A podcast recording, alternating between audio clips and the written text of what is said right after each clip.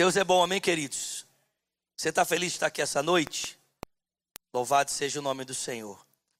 Abra comigo, por favor, a sua Bíblia, no Salmo de número 23. Alguém pode dar um glória a Deus aí? Salmo de número 23. Todos nós conhecemos esse salmo e nós vamos lê-lo juntos, amém? Salmo de número 23 é um salmo escrito por Davi. E o salmo diz: O Senhor é o meu pastor, e de nada terei falta. Em verdes pastagens me faz repousar, e me conduz às águas tranquilas. Restaura-me o vigor, e guia-me nas veredas da justiça, por amor do seu nome.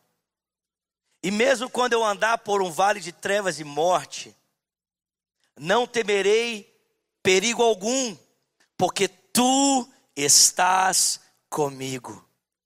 A tua vara e o teu cajado me protegem. Preparas um banquete para mim, à vista dos meus inimigos, e tu me honras, ungindo a minha cabeça com óleo e fazendo transbordar o meu cálice. E eu sei que a bondade e a fidelidade me acompanharão todos os dias da minha vida, e eu voltarei à casa do Senhor enquanto eu viver. Alguém pode dar glória a Deus por isso? Senhor, fala conosco aqui essa noite. Nós queremos ouvir a tua voz. Te pedimos, dá-nos olhos para ver, ouvidos para ouvir, Senhor, e um coração sensível para receber cada palavra que o teu espírito deseja falar ao nosso coração. Ao pregador dessa noite, conceda graça, para que no abrir da sua boca, Pai, somente a palavra do Senhor seja ouvida e nenhuma outra. É o que nós te pedimos e te agradecemos, em o nome de Jesus. E quem crê, diga amém. Eu não sei se você já teve essa sensação, mas eu lembro que as primeiras vezes que eu li esse salmo, a sensação que eu tinha era que Davi estava sentado em algum lugar bem verdinho, algum lugar bem tranquilo, observando as ovelhas a uma certa distância, e dali com a sua harpa na mão, ele começou a dedilhar e a compor esse salmo. O Senhor é o meu pastor e nada me faltará. Alguém já teve essa impressão aqui lendo esse salmo? Que Davi está num lugar super tranquilo e que as coisas estão confortáveis à volta dele, talvez no seu palácio, ou quem sabe observando uma pastagem verde e olhando as ovelhas ali, a sua proximidade, pensando: Poxa vida, assim como o pastor cuida das ovelhas, assim eu sei que Deus cuida de mim. Alguém já teve essa impressão aqui? Só que, gente, quando Davi escreveu esse salmo, não era nada disso que estava acontecendo. Quando Davi escreveu esse salmo, ele estava fugindo do seu próprio filho chamado Absalão. Você sabe que Davi teve dois momentos na vida dele: um momento antes do adultério e outro momento após o adultério, no que diz respeito à relação dele com a sua família. Davi sempre foi uma pessoa muito complexa no que diz respeito à sua convivência familiar. Mas, após o adultério com Betseba, Deus disse para ele que muitas tragédias iriam acontecer na sua casa e de fato, irmãos, isso realmente aconteceu. E uma das grandes tragédias que assolou a família de Davi após o adultério foi a revolta do seu próprio filho Absalão contra o seu governo, contra o seu reinado. Ou seja, aquele caos que Davi experimentava no contexto pessoal e no ambiente familiar transcendeu o ambiente familiar e passou a ser um, um impedimento, passou a ser um desconforto para ele no ambiente público. A Bíblia diz que Absalão ia para a porta da cidade e procurava as pessoas dizendo: Olha, você já tentou falar com o rei a respeito da sua causa? E as pessoas diziam: Olha, já tentei falar com o rei, mas ele não me atende, ele não me ouve. E Absalão dizia: Olha, se aqui tivesse uma pessoa que fosse mais pronta a ouvir as pessoas, esse reino seria melhor. E com isso, Absalão foi formando uma rebelião, uma conspiração, até que juntou com ele um grande exército e ele colocou o seu pai para fugir do reino.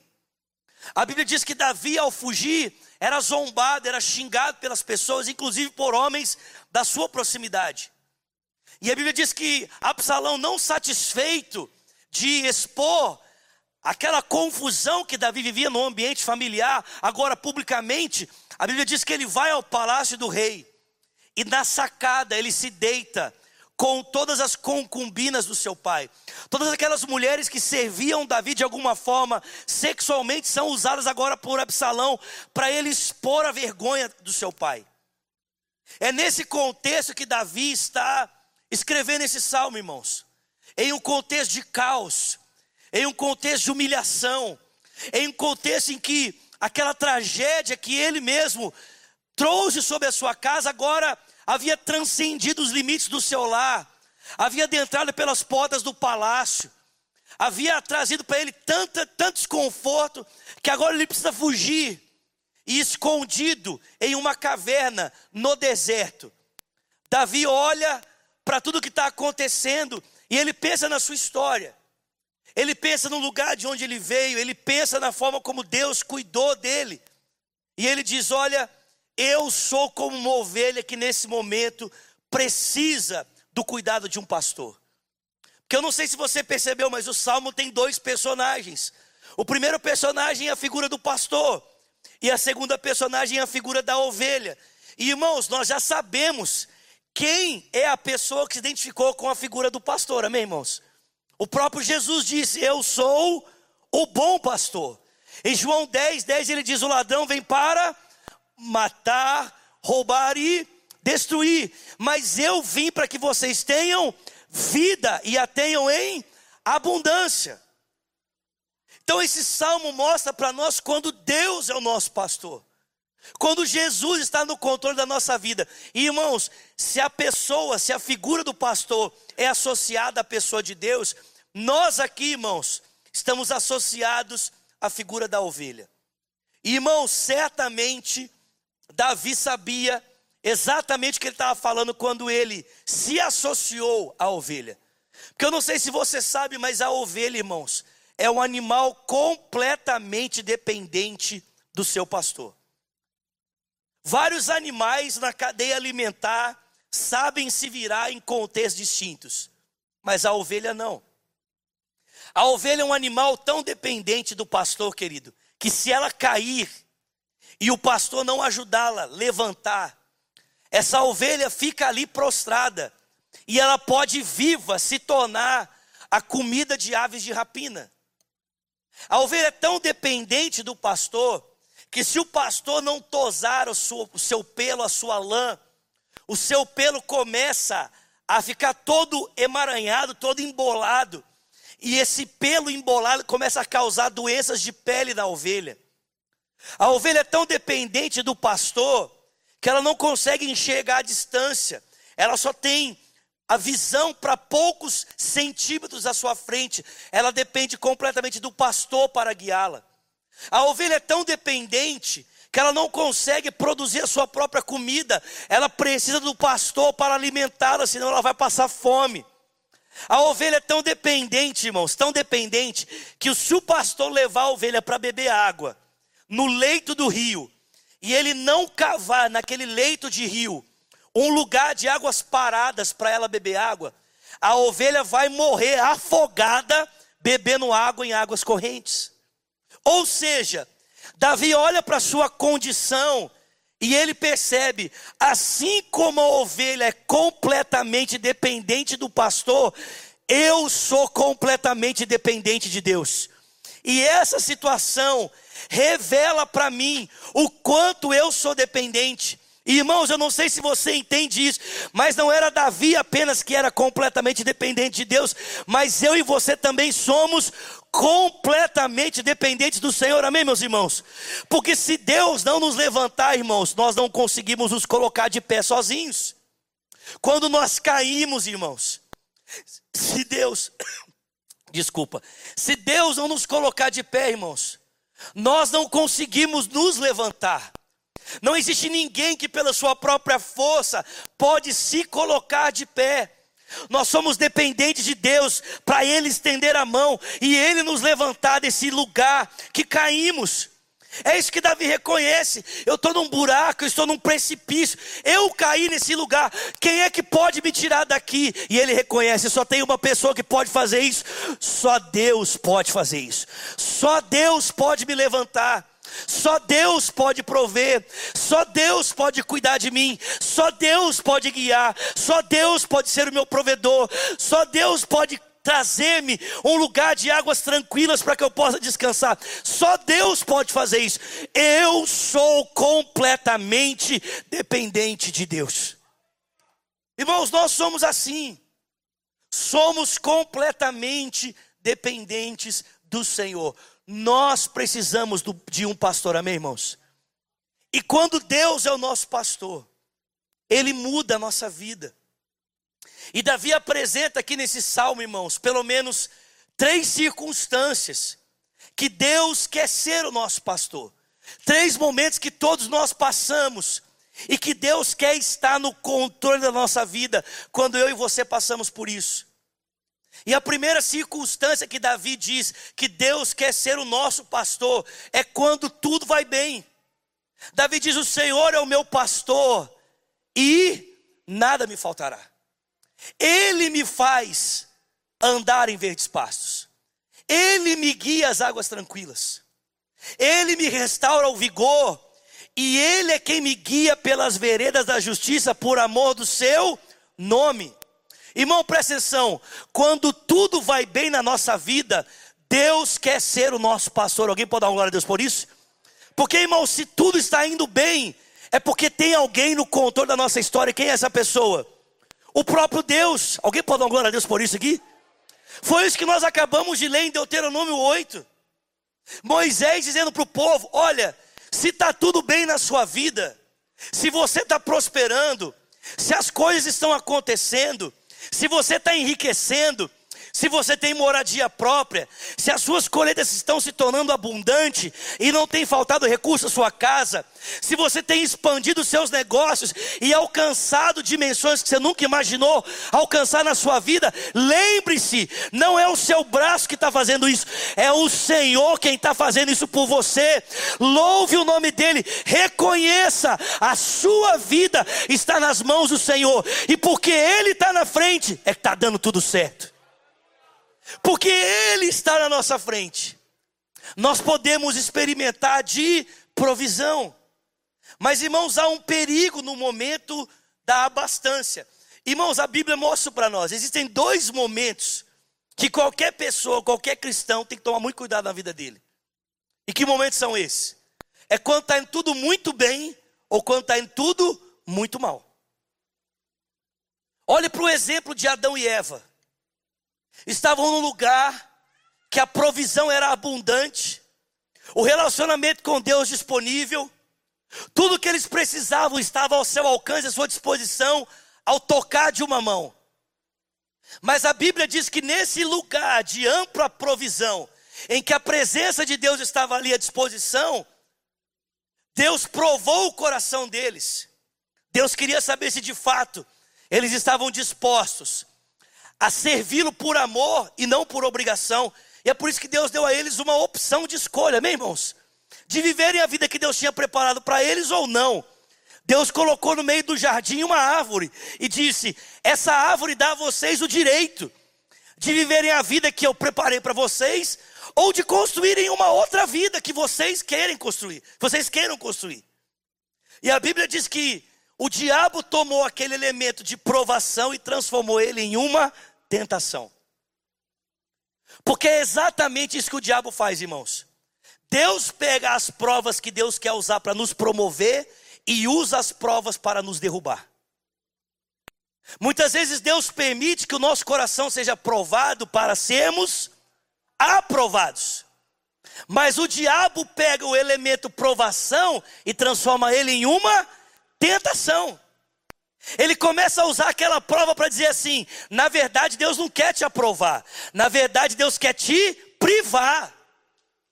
Na verdade, Deus não está interessado em levar você para um lugar melhor, não. Ele está escondendo o jogo, Ele está escondendo o ouro, você está bancando o bobo.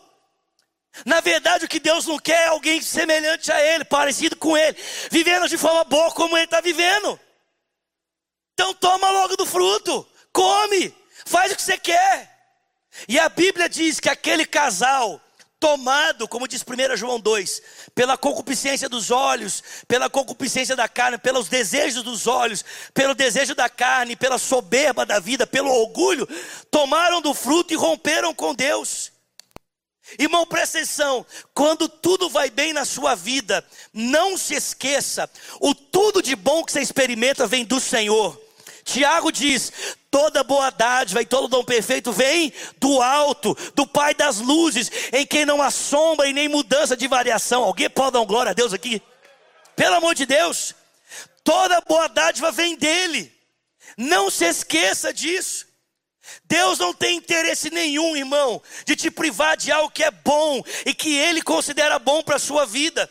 E se de repente Ele coloca diante de você um teste que levará você à maturidade para alcançar uma parte da herança que Ele já te deu, que você ainda não tem acesso, não deixe o diabo transformar essa provação que é para você ser aprovado em uma tentação para você se tornar desqualificado. Deus tem dádivas para nós, amém, irmãos? Mas ninguém pode dar herança para filhos imaturos. Existem elementos da herança que Deus tem preparado para nós que nós precisamos do que, irmãos? Maturidade. Ninguém vai entregar uma Ferrari na mão de um menino de 5 anos, amém, irmãos? Amém, irmãos? Se você estiver conhecendo alguém que está fazendo isso por aí, me apresenta ele, amém? Vou dizer para ele, irmão, eu vou fazer mais bom, mais bom proveito, amém? Amém, irmãos? A gente não faz isso. Pai jamais faria isso com seus filhos. Você está correndo o risco de matá-lo. É por isso que Deus, ele, ele, ele testa o nosso coração. Ele nos prova, ele não nos tenta. Tiago diz: ninguém ao ser tentado, diga, sou tentado por Deus, porque Deus a ninguém tenta, porque Deus não é tentado pelo mal. Então ele não pode tentar você. Mas ele nos prova. Ele quer saber onde está o nosso coração. Ele quer saber se nós estamos servindo Ele por amor. E ao nos apegarmos a Ele, mesmo no tempo da fartura, Deus percebe: esse cara está comigo porque Ele me ama. É o exemplo de Jó. Tem alguém comigo aqui, pelo amor de Deus? Estava na abundância, servindo o Senhor, amando o Senhor, e aí veio o tempo da prova. O tempo em que Satanás tomou aquele momento em que Deus decidiu testar o coração de Jó para de alguma forma derrubá-lo. Mas a Bíblia diz que Jó permaneceu fiel e enquanto ele orava pelos seus amigos, Deus mudou a sorte de Jó e deu a ele dez vezes mais do que ele tinha outrora. Alguém pode dar glória a Deus por isso aqui? Deus quer ser o seu pastor quando tudo vai bem. Amém, meus irmãos?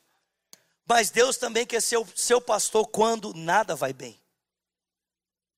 Davi diz: mesmo que eu andar por um vale de trevas e de morte, eu não vou temer perigo nenhum, porque tu estás comigo.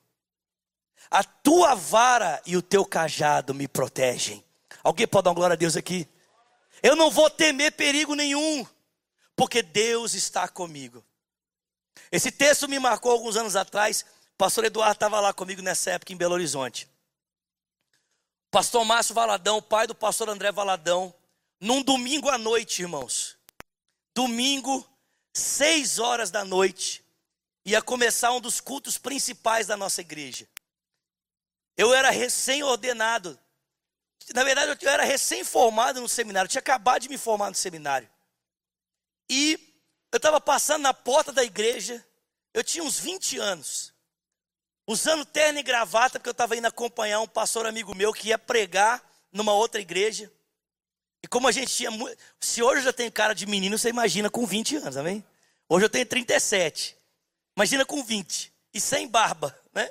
E com 20 quilos a menos, aleluia. Meu Deus. É, irmãos, orem pela minha vida, amém? Deus tenha misericórdia desse gordinho. É. E aí, irmãos, o pastor Márcio me viu passando na porta da igreja E ele falou com a Mariana, filha dele: corre, chama o Vinicinho. Aí a Mariana falou assim: que? Corre, chama o Vinicinho. E aí a Mariana foi e falou assim: Vinicinho, meu pai está te chamando. Eu falei: seu pai está me chamando? É, meu pai está te chamando, corre lá.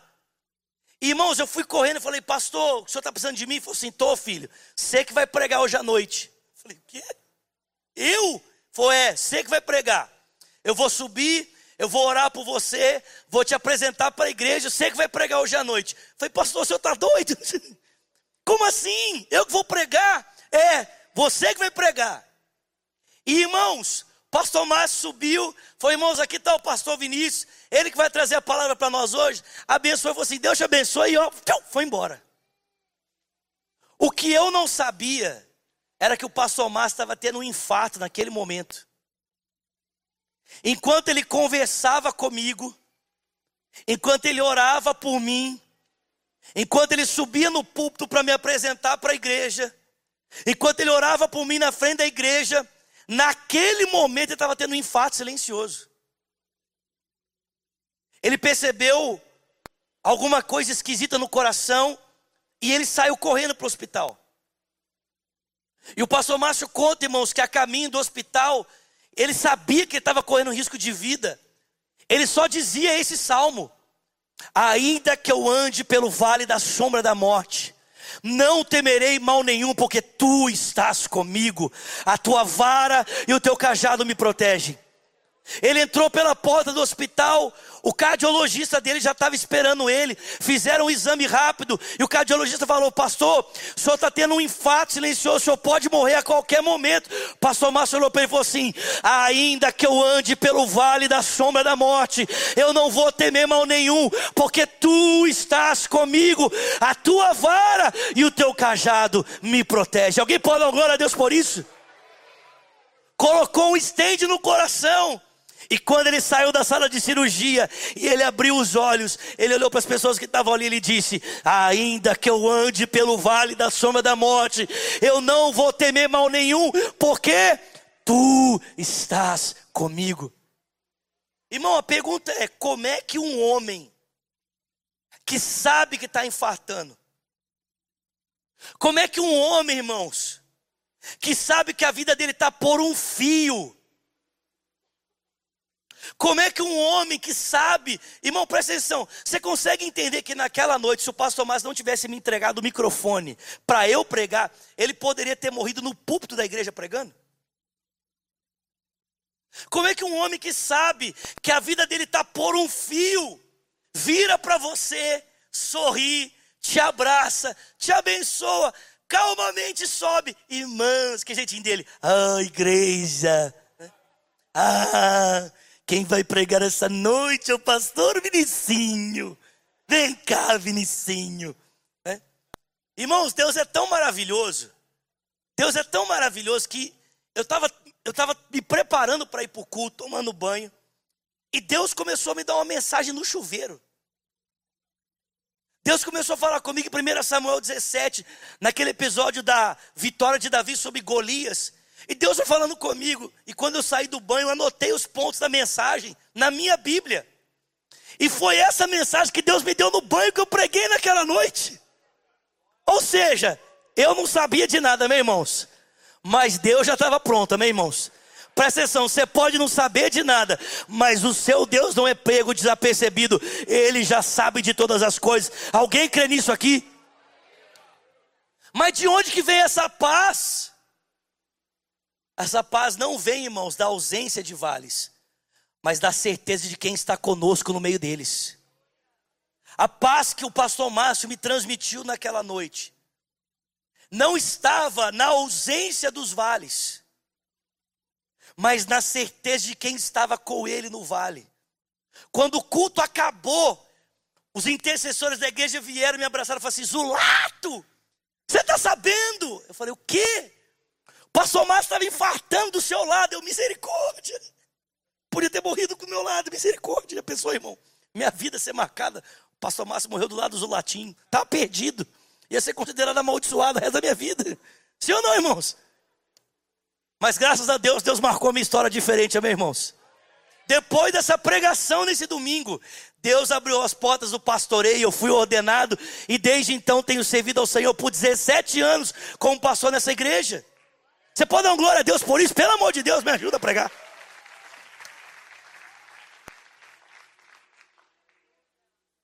O que é isso?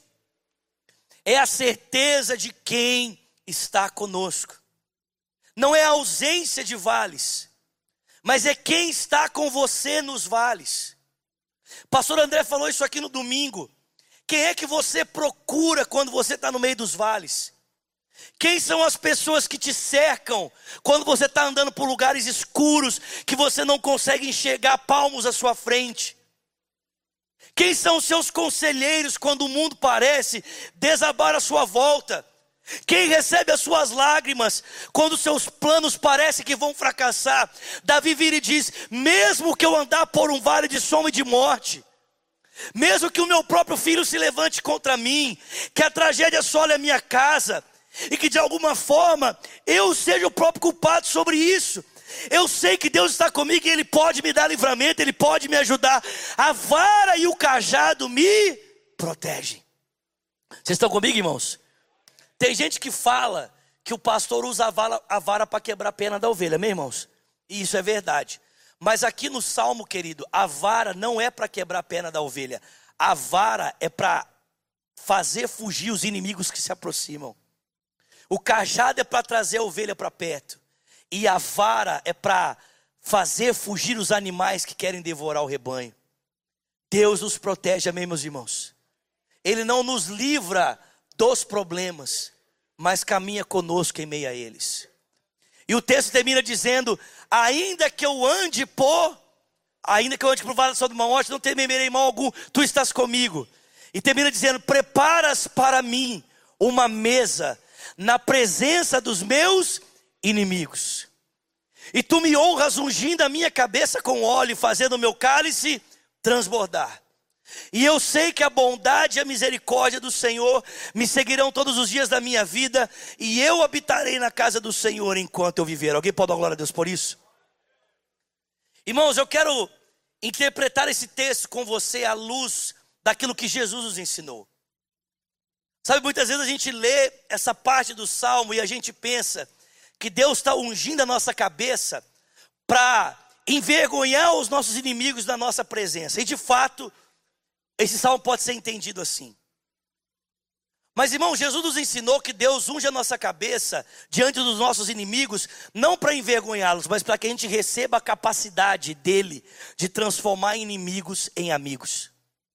A unção derramada sobre a nossa cabeça não é apenas para envergonhar os nossos inimigos, mas é para a gente receber da parte de Deus uma habilidade que não existe em nós, que nós não temos na nossa força, de transformarmos aqueles que nos perseguem em amigos, de virarmos o jogo do outro lado da mesa, de tomarmos aqueles que estão contra nós e fazê-los perceber que o melhor que eles podem é sentar na mesa conosco e se reconciliar conosco. Judeu nenhum sentaria na mesa com o seu inimigo, irmão. Se o judeu está sentado na mesa que recebendo a unção, é porque de alguma forma essa graça está se manifestando para que ele consiga transformar os seus inimigos em seus aliados, os seus opositores em seus aliados. E eu digo para você que nessa noite, Deus quer ungir a sua cabeça, para que você tenha condição de transformar aqueles que são seus inimigos em seus amigos, aqueles que são contra você em gente que vai passar para o seu lado. Alguém crê nisso aqui? Deus quer ser o seu pastor, irmão, quando você tem problemas para resolver com outras pessoas. Deus quer ser o seu pastor quando tudo vai bem. Deus quer ser o seu pastor quando nada vai bem. Mas Deus também quer ser o seu pastor quando você tem desafios com outras pessoas. Mesmo que você diga, pastor, eu não consigo perdoar. Eu não posso perdoar, está além da minha capacidade. Então recebe a unção para conseguir fazer aquilo que você não dá conta. Recebe óleo na sua cabeça, meu irmão, para você ter o coração livre para liberar perdão para aquele que te feriu, para você liberar misericórdia para aquele que te machucou, para você orar por aquele que te persegue e para você abençoar aquele que é seu inimigo, amém, meus irmãos? Recebe graça para isso. Deus quer ser o seu pastor quando você tem desavença com outras pessoas.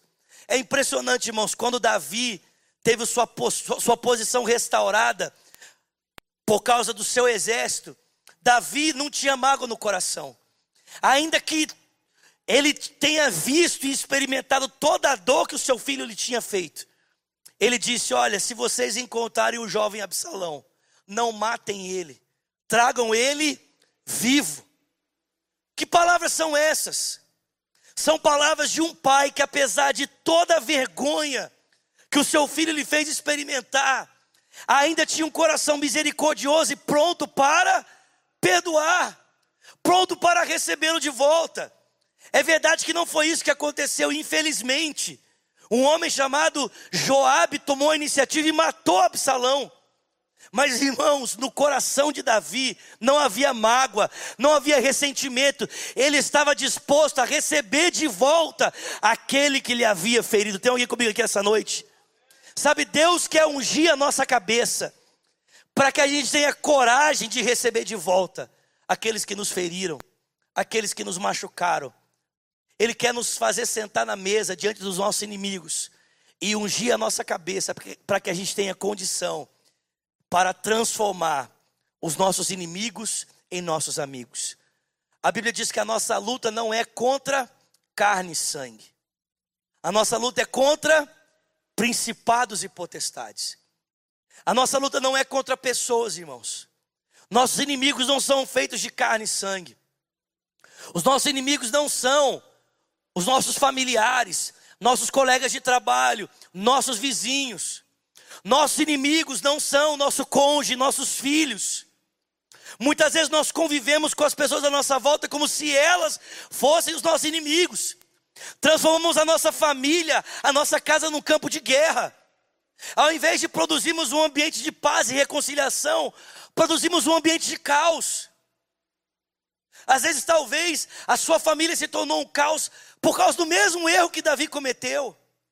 Quem sabe esse não é o tempo que Deus quer ungir o seu coração para você perdoar o mal que te foi feito e ver a paz voltar a reinar no seu lar. Tem alguém comigo aqui? Irmãos, eu vi isso acontecer na minha vida, eu vi isso acontecer na minha casa. Eu não estou contando para você aqui uma coisa que eu não vi acontecer. Eu vi o casamento dos meus pais sendo restaurados pela graça e pela misericórdia de Deus. Eu vi o poder do perdão na minha família. Eu vi uma família que podia ser quebrada, ser restaurada pelo poder do eu te perdoo. Se Deus fez na família dos meus pais, se Deus fez no casamento dos meus pais, Ele também pode fazer na sua família, meu irmão. Deixa Ele ungir a sua cabeça nessa noite. Alguém pode dar glória a Deus por isso? Não viva debaixo de peso, não viva debaixo de mágoa. Viva debaixo da unção de Deus. Desfrute dessa unção, dessa graça, essa habilidade sobrenatural, para que você veja seus inimigos serem tornados em seus amigos. Você pode ficar de pé no seu lugar, por favor? Quando Deus é o meu pastor, quando Deus é o meu pastor, quando Deus é o meu pastor na minha fragilidade, eu sou suprido. Na minha fragilidade, eu sou assistido. Na minha dependência, eu sou conduzido. E Deus quer ser o meu pastor quando tudo vai bem. Deus quer ser o meu pastor quando nada vai bem. E Deus também quer ser o meu pastor. Ele quer me guiar quando eu tenho conflito com pessoas. Quando existem dilemas que eu tenho para resolver com outras pessoas que parecem maiores do que eu. Meu orgulho está ali gritando: eu não vou perdoar, eu não vou, não vou esquecer. E de fato, irmãos, perdão não é esquecer, mas é tratar o outro sem levar em consideração o mal que foi feito. Talvez você diga assim, ah, Zulato, mas essa pessoa não merece. Mas é por isso que ela tem que ser perdoada, amém? Porque perdão a gente não dá para quem merece, amém, irmãos? Se a pessoa merecesse, o nome disso não era perdão, era salário. Amém? Amém, irmãos? Se ela merecesse, não chamaria perdão. Perdão a gente dá para quem Não merece. Ah, mas me custa. Claro, o preço do perdão não é para quem é perdoado, é para quem perdoa. Não foi isso que Jesus fez? Ele pagou o preço para nos perdoar. Quem paga o preço do perdão, irmão, não é o perdoado, é o que perdoa. De abrir mão da sua mágoa, de abrir mão da sua dor, de olhar o outro pelas lentes do ressentimento e passar a olhar o outro pelas lentes da graça de Deus. De dizer para o outro: olha, quem sou eu para não te perdoar? Se Deus me perdoou em Cristo, o mínimo que eu posso fazer é perdoar você também. Amém, meus irmãos? Feche os seus olhos, por favor.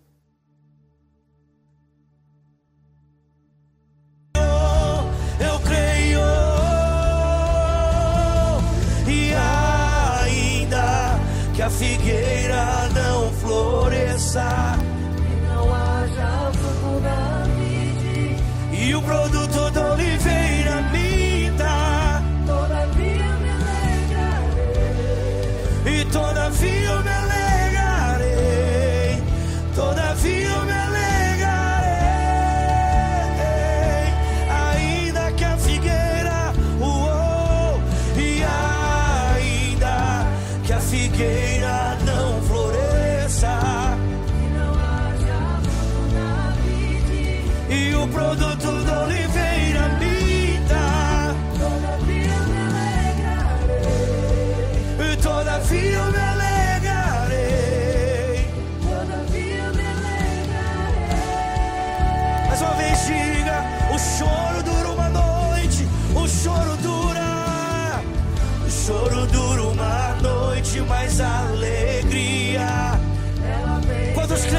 nessa noite? eu creio, eu creio. O choro dura uma noite, o choro dura uma noite. Ela vem pela manhã. Eu creio. E ainda que a figueira não floresça e não haja fruto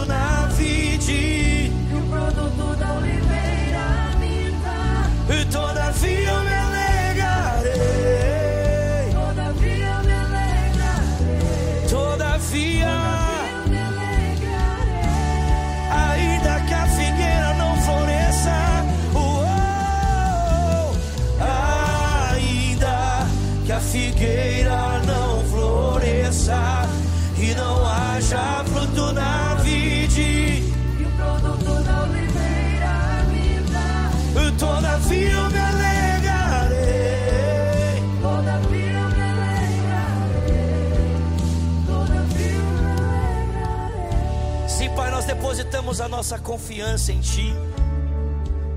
Tua palavra diz: uns confiam em carros e outros em cavalos. Mas nós decidimos confiar no Senhor. Tu és o nosso pastor. Firme estamos em Ti. Dependemos do Senhor, confiamos no Senhor. Quando tudo vai bem, é o Senhor quem nos conduz. É o Senhor quem nos guia às águas tranquilas. É o Senhor quem refrigera nossa alma. É o Senhor quem nos guia pelas veredas da justiça, por amor do seu nome. Mas também confiamos no Senhor quando nada vai bem. Quando dias se tornam escuros e a morte parece estar à nossa volta. Quando a insegurança, o medo bate à nossa porta e os inimigos vêm contra nós. Sabemos que o Senhor nos protege, Sua vara e o seu cajado nos protegem. Quando há desavença, quando há intriga, quando há oposição, quando há desentendimento entre nós e o irmão, o Senhor quer mediar essa mesa, o Senhor quer estar conosco, ó Deus, diante de um irmão faltoso, o Senhor quer estar conosco, em meio a uma situação de conflito, ungindo a nossa cabeça, para que haja perdão, para que haja reconciliação, para que haja misericórdia para que os nossos inimigos sejam transformados em nossos amigos, Senhor. Tira a amargura do nosso coração. Tira. Tira a dor. Tira o ressentimento. Tira, Senhor, ó Deus, a falta de perdão. Unge-nos para fazer aquilo que nós, na nossa própria força, nos sentimos fracos para fazer. Derrama graça. Amolece o coração que está endurecido pela raiz de amargura, pela indiferença, Senhor. Toma conta da nossa vida. Tu és o nosso pastor. Nós dependemos do Senhor. Com seus olhos fechados, suas mãos sobre seu coração. Eu queria que todos que estão aqui, você que também me assiste pela internet, todos orássemos juntos. Ore comigo dizendo: Senhor Jesus, diga nessa noite, eu abro o meu coração. Diga e eu te entrego a minha vida. Diga eu reconheço que preciso do Senhor. Diga guia a minha vida. Seja o meu pastor. Ore também dizendo: E eu, Jesus, que andei perdido, como uma ovelha, longe dos teus caminhos. Diga nessa noite, arrependido, eu volto, na certeza de que o Senhor me recebe. Com seus olhos fechados, suas mãos sobre seu coração, nós já estamos quase encerrando. Se você está aqui, ou quem sabe pela internet, fez essa oração pela primeira vez, dizendo: Eu quero entregar minha vida a Cristo. Ou quem sabe você orou dizendo: Eu quero voltar para Jesus hoje. Nós queremos orar com você, queremos orar por você. Se você está aqui no auditório dizendo: Sulato, eu quero, eu preciso de Jesus na minha vida, eu quero que Ele guie a minha vida. Ou quem sabe você está dizendo assim: Eu quero voltar para Jesus. Eu não quero mais viver sozinho, perdido. Eu quero que Ele volte a guiar os meus passos. Nós queremos orar com você, queremos orar por você. E se você está aqui e quer receber essa oração, eu vou contar até três. Eu quero que você levante uma das suas mãos para eu conhecer você e orar por você. Vamos lá? Um, dois, três. Levanta bem alto. Você que diz, eu quero entregar minha vida para Cristo. Você que diz, eu quero voltar para Jesus. Tem uma mão levantada aqui, tem outra mão levantada aqui. Levanta bem alto, bem alto, para que não haja dúvida. Nós queremos orar com você, queremos orar por você. Vou pedir que você que levantou uma das suas mãos, sai do seu lugar, vem aqui pertinho de mim. Deixa eu orar com você, deixa eu orar por você. Pode vir, sem constrangimento. Isso. Deus. Pode vir, vem mesmo. Vem mesmo. Pode vir, pode vir. todavia cante ainda que a figueira. Oh, ainda que a figueira não floresça Que não haja e o produto,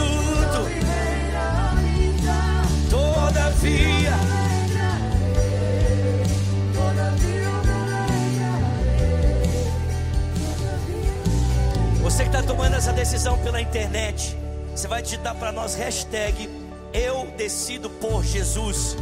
Nós temos moderadores aí online, queremos orar por você, queremos orar com você. Estenda suas mãos para cá, por favor. Pai, nós abençoamos essa vida, declaramos que ela é tua, que ela pertence a ti.